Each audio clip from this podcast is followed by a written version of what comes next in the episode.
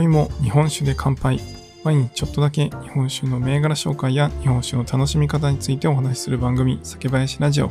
本日も福岡から杉玉がお送りしてまいります。皆さんいかがお過ごしでしょうか？福岡はですね、やっと台風が通り過ぎて、今日は結構ね、晴れ間が覗いていていい天気ですね。皆さんのところはいかがでしょうか？もうだいぶ収まってきたみたいですが、まあ、あの雨降ってるところもあると思いますし、まあ、終わったといっても風がね強かったりしますので皆さん身の回りにはお気をつけください。さて今回はですね、えー、告知と、えー、それに関するお話ということで異業種コラボライブの告知をまずさせていただきたいと思います、えー、本日21時より、えこの酒林ラジオのスタンド FM のチャンネルにてコラボライブを行います毎月1回のお酒のスペシャリスト、お酒の配信者4人でお送りする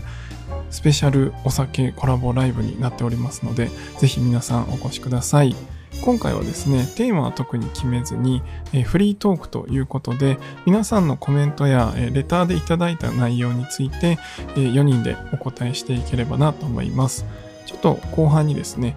詳しくお話していきたいと思います。今夜も最後までお付き合いください。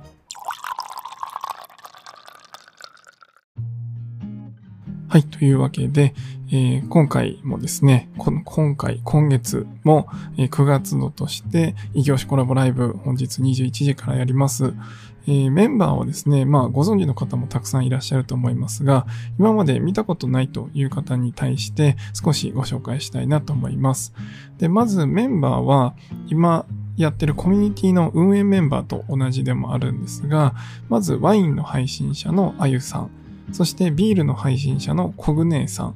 そしてウイスキーの配信者のセルジオさんと、そして私、日本酒の配信をしている杉玉と、この4人で毎月1回、異業種ということで、異なるなりわいの酒、まあ、別ジャンルのお酒の配信者同士でいろいろお話しましょうということで、異業種コラボライブというのをやっています。まあ、今年の初めから始まったこの異業種コラボライブ、早いものでですね、9回目になります。で、毎回毎回、あの、たくさんの方に来ていただいて、まあ、本当にね、笑いあり、涙あり、えー、涙は笑い、泣き笑いの涙ですが、はい。で、いろいろなですね、伝説が生まれるこの異業種コラボライブなんですが、まあこういった、こう、別ジャンルのお酒っていうのをいろいろお話ししながら知ることで、まああの、お酒の幅がね、どんどん広がっていってるな、僕自身も広がっていってるなと思っています。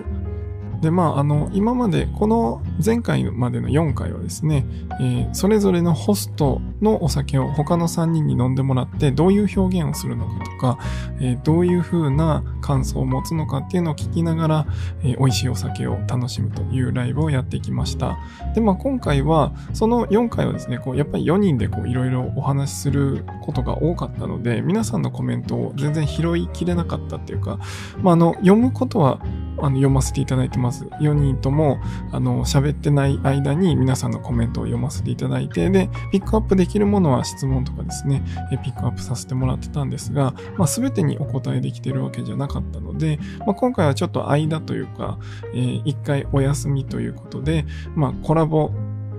テーマを決めずに、まあ、フリートークで、えー、お話ししましょうということになりました。ということで、まあ、あの、今日来ていただいた方はですね、ぜひコメントとか、レターとかで、ワイン、ビール、ウイスキー、日本酒に関する質問であれば、基本的には誰かがお答えできるかなと思いますので、そのあたり、普段飲んでて、えこういう楽しみ方ってどうしたらいいですかとか、えこの用語ってどういう意味ですかとか、そういったこう、身近なちょっとした疑問でも全然大丈夫ですので、コメント等いただけると嬉しいです。で、まあ、この異業種コラボライブで、いろんなお酒と触れ合うようになって、まあ、自分にとってもすごいメリットがあったなと思ってます。で、まあ、ちなみにですね、僕、あの、今年ワインエキスパートの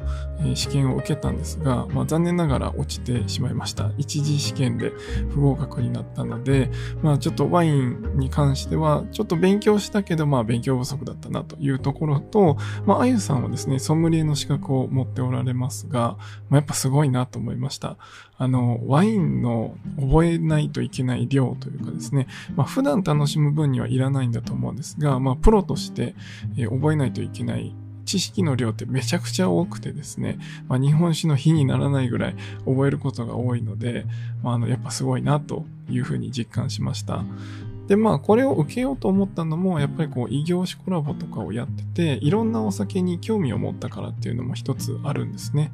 で、この幅が広がると何がいいかっていうと、やっぱり日本酒だけをずっと飲んでるのは全然いいんですけど、まあ、知識とかも別にこう、全部つけないといけないというわけではないんですが、ただ一方で、ワインの世界ではこういうふうに考えますよとか、ワインの世界ではこういうふうに楽しんでますよっていう、そういう楽しみ方を知ったときに、それをじゃあ日本酒で考えたら、え、そんな楽しみ方やったら面白そうですよねとか、そういうふうに考えることができます。まあ、これはワインだけじゃなくて、ウイスキーでもそうですし、ビールでもそうですし、で、そして自分で楽しむときに、まあ、どういうふうに楽しめばいいか。まあ、日本酒に関しては僕もね、いろんなやり方をして楽しんでますが、他のお酒ってやっぱ知らないんですよね。でこういう風に楽しんだらいいですよ。例えば、ペアリング、えこういうおつまみとこういうお酒を合わせたらいいですよとか、そういった話も含めてですね、